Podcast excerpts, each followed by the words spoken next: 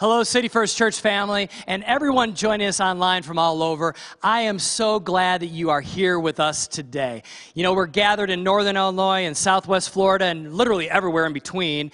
And if you're new with us, I just want to say thank you for joining us. We say this all the time. Everyone is welcome. And by the way, you are now family. You know, everyone needs a family, especially during a crisis. We need each other to get through this crisis together with faith and generosity. Now, how many of you right now, by up raised hand, wherever you're at, in your living room or watching on your smart device, would say that you thought the crisis would be over by now, right? Yeah, I mean, come on. Back in March, we were told that we were to stay in our houses for like 2 weeks. We thought, oh, 2 weeks, that's not too bad. Well, this has been the longest 2 weeks of my life, right? I mean, I realize that right now, both in Illinois and Florida, we're starting to make steps back to normalcy, but man, our world has a long ways to go. So let me ask you this question. Are you tired of reading about the coronavirus in the headlines every single day? Are you tired of wearing a mask? Are you tired of not being able to freely go to your favorite restaurants? Are you tired of trying to educate your kids at home? Like you're not a science major, or you don't have a degree in English or in arithmetic, right? Well, are you fed up with all the politicians that are politicizing this whole thing?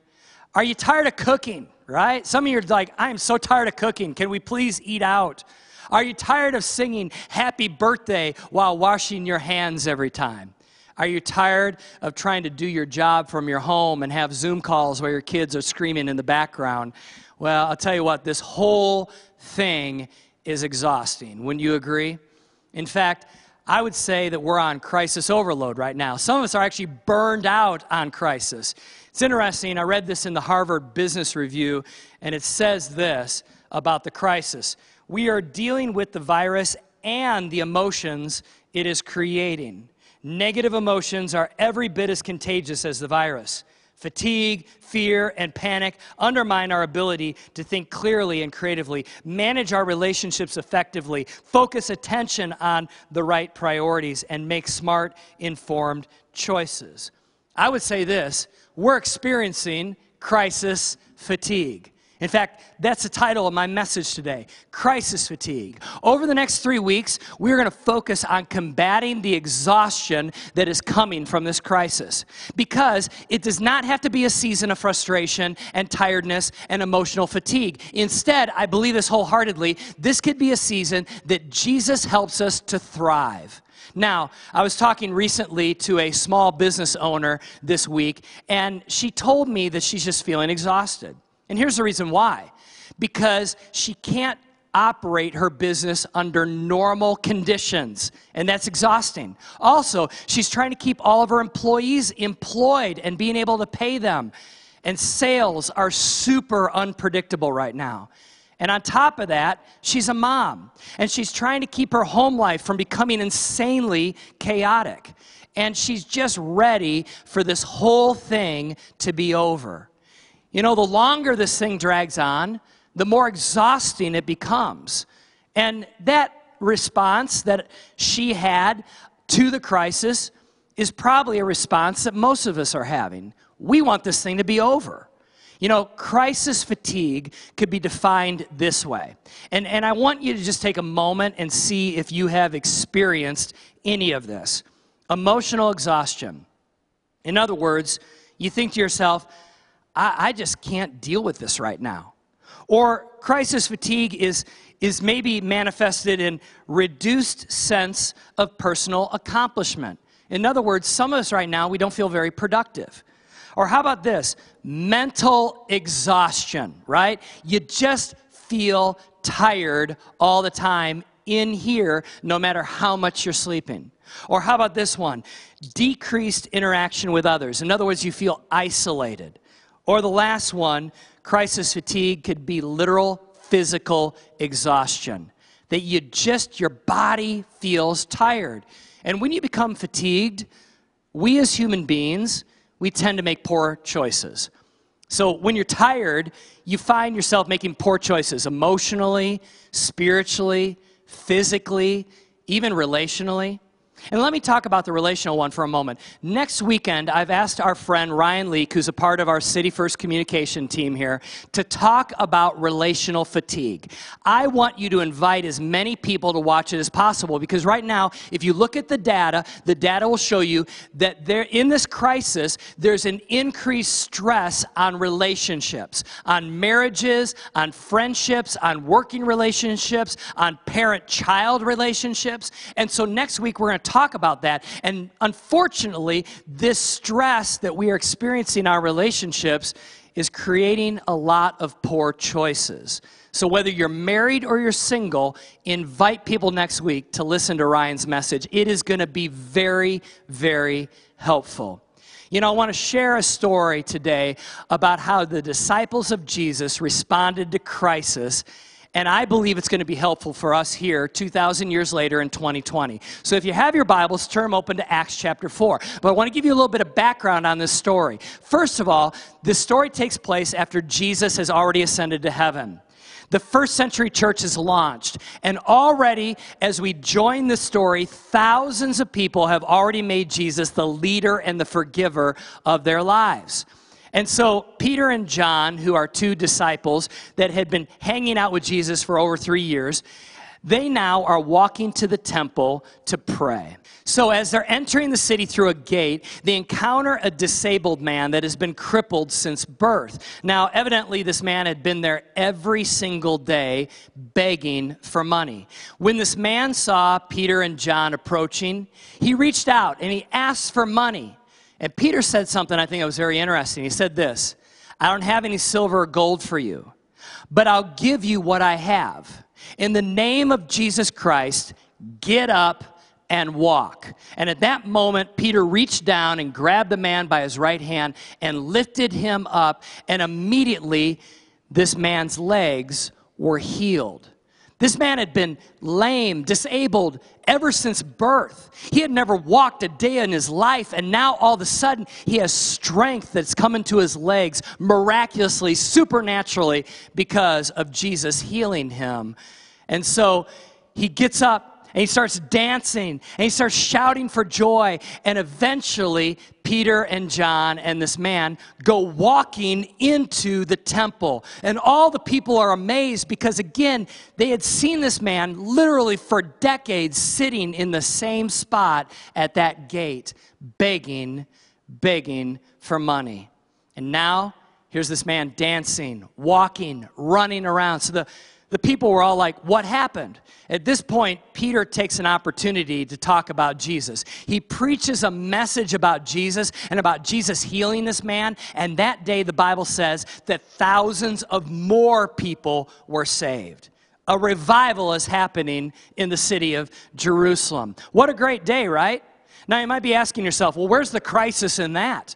I mean, this is a story about crisis. This is a miracle. Everybody's celebrating. Well, not everybody was celebrating. The religious leaders of that day, the religious leaders of the city who had crucified Jesus, didn't particularly like the fact that Jesus was still being talked about.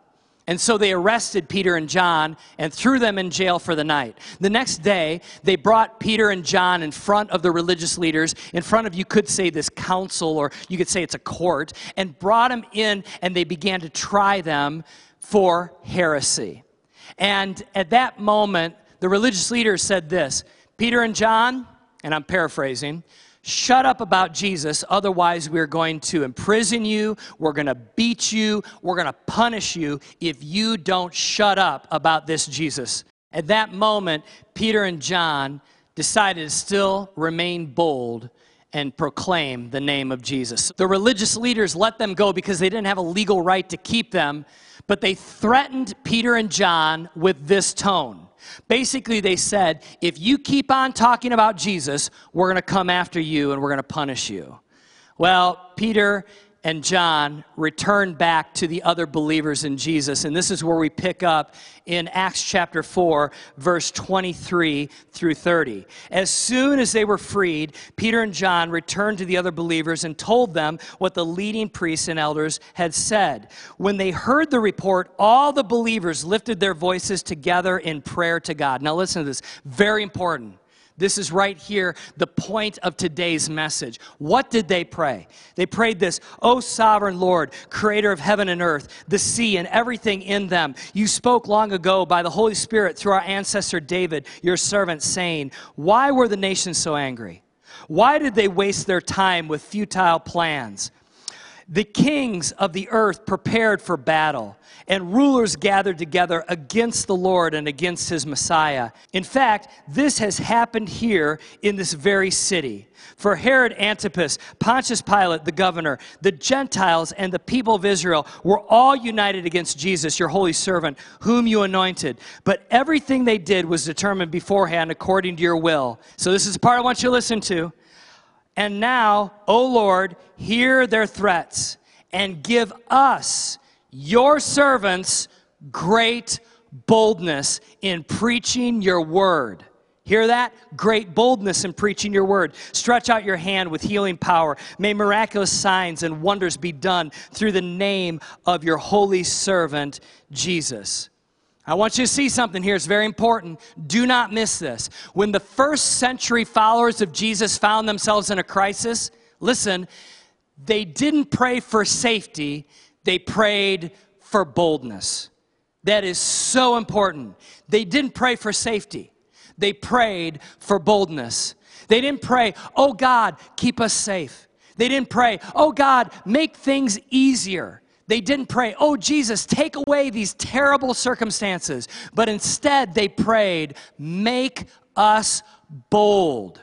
You see, I realize this is going to fly in the face of what you're feeling right now in the middle of the COVID-19 crisis, but I want us to pray for boldness.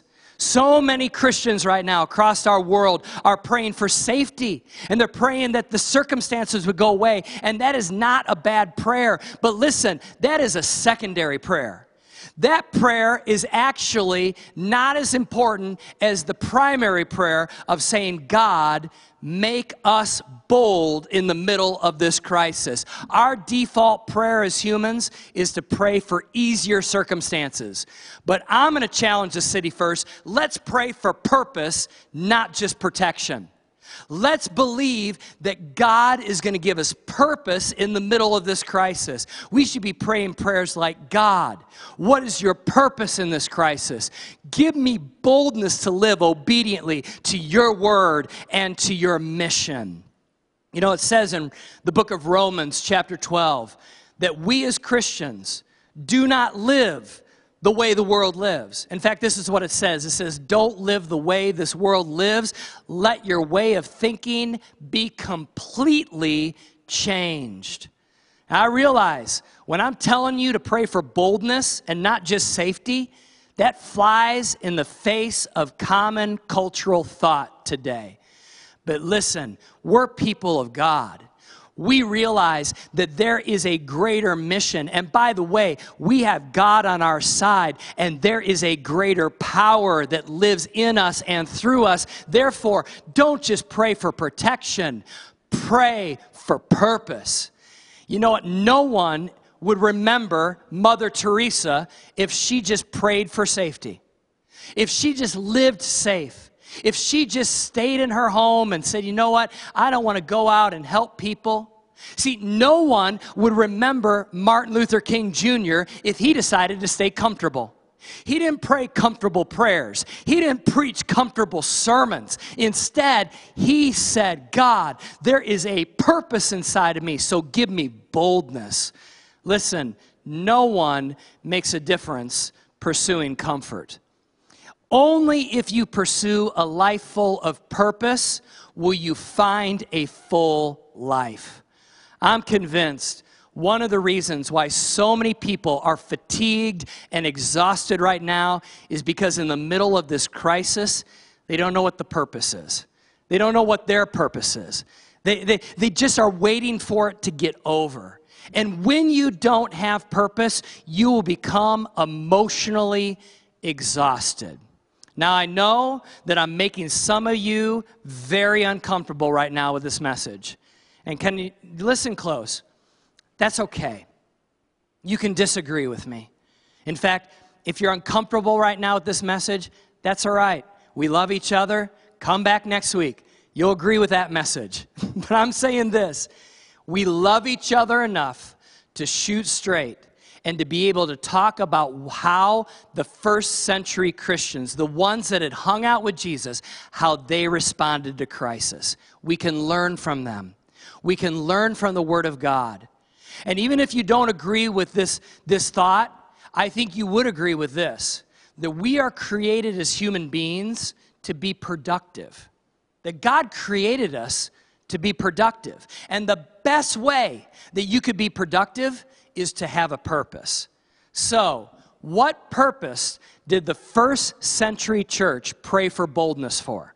What did they pray for boldness for? What was the purpose that they said, God, give us boldness to fulfill this purpose? Well, it's found in Acts chapter 4. And I want to just read it to you real quickly. After this prayer for boldness, the meeting place shook, and they were filled with the Holy Spirit. So what did they do? What was their purpose? They preached the Word of God with boldness.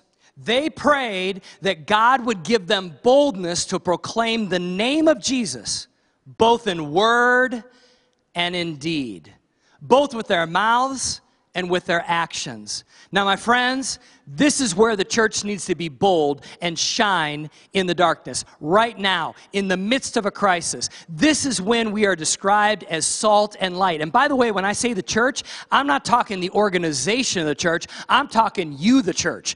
You and I are the church. The church is not a building. The church is a movement. In fact, in the New Testament, it's called an ecclesia. It means a movement of people. It is never just brick and mortar.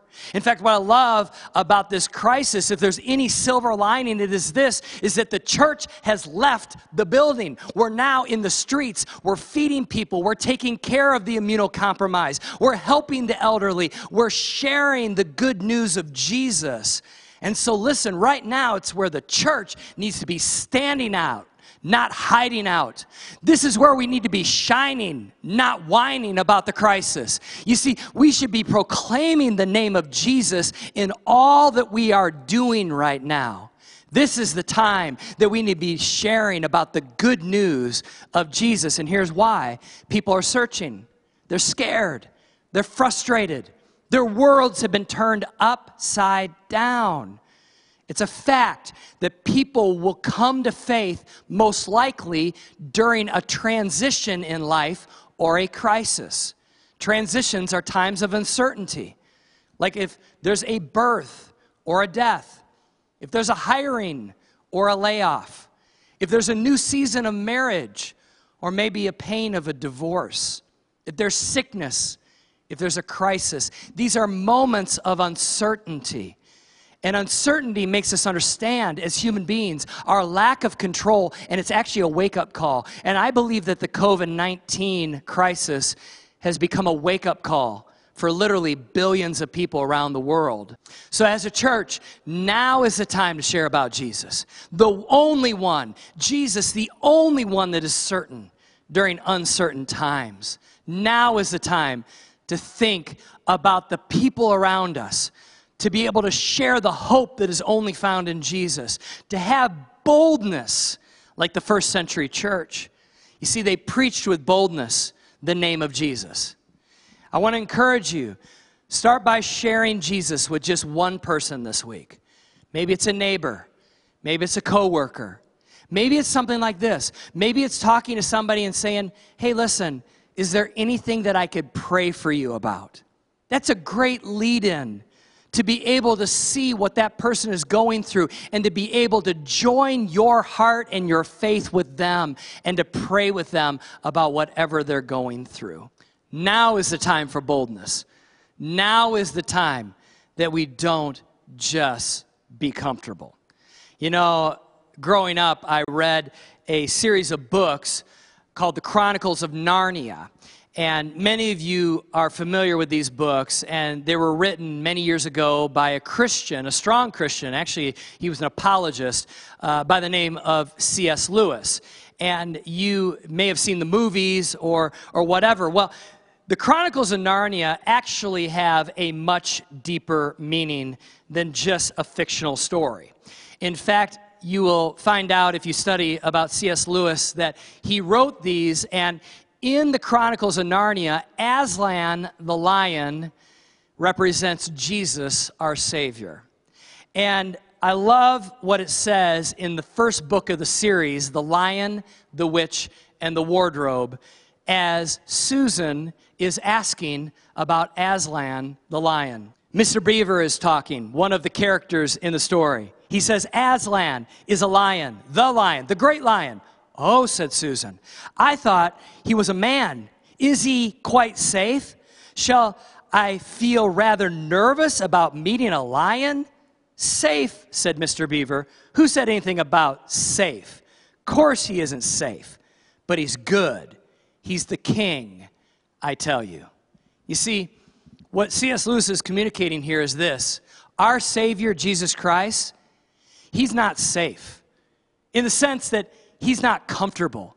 Instead, he calls us to a life of boldness and purpose, that he is a king that is good, but he doesn't call us to a comfort zone. He calls us to world change. You see, he's a good king and he's with us at all times, but he's calling you in every season of your life to a life of purpose. As we close, the first century church boldly proclaimed Jesus to everyone and even went one further step. Let's look at verse 32 in the book of Acts chapter 4. After they've prayed, after they've preached with boldness in the name of Jesus, it says in verse 32, all the believers were united in heart and mind, and they felt that what they owned was not their own. So they shared everything they had. The apostles testified powerfully to the resurrection of the Lord Jesus, and God's great blessing was upon them all. There were no needy people among them, because those who had owned land or houses would sell them and bring the money to the apostles to give to those in need.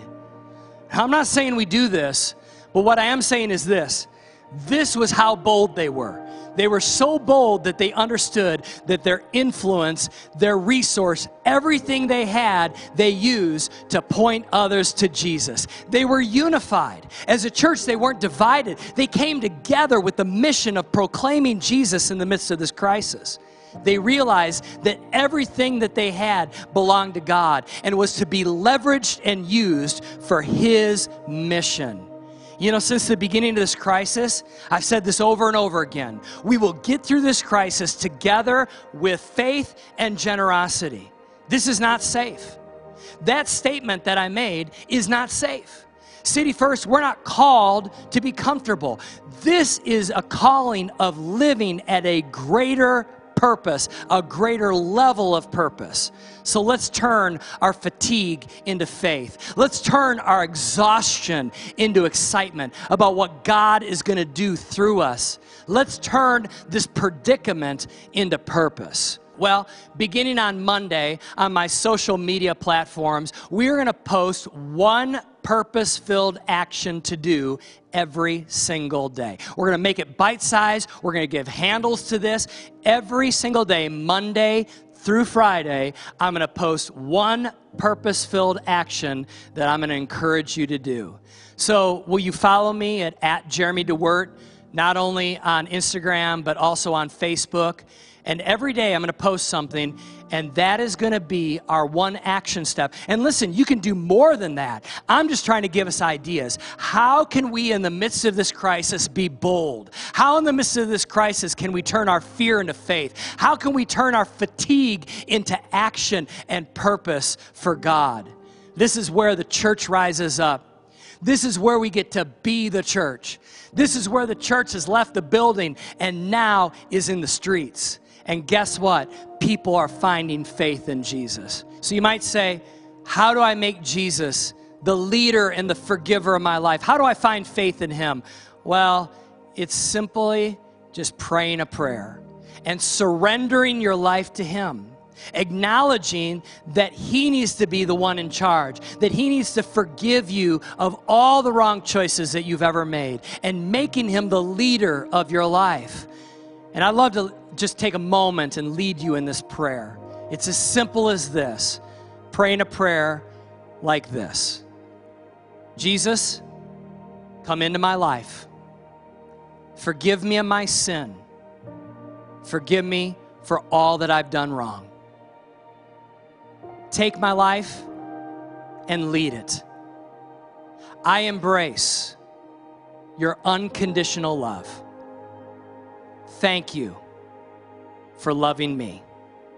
In Jesus' name, amen. If you prayed that prayer, that was the most powerful, life-impacting prayer that you have ever prayed in your entire life. And on behalf of Jen and myself and all of us at City First, congratulations. In a moment here, we're going to give you instruction on how we can get you a resource to help you with this next step, to help you with this life-changing decision that you just made. City First, let's be bold. City First, let's preach the name of Jesus. City First, let's make a difference in the midst of this crisis. Let's pray for boldness that God will use us. I love you, City First. This is a great time for us to be the church. God bless and have a great week.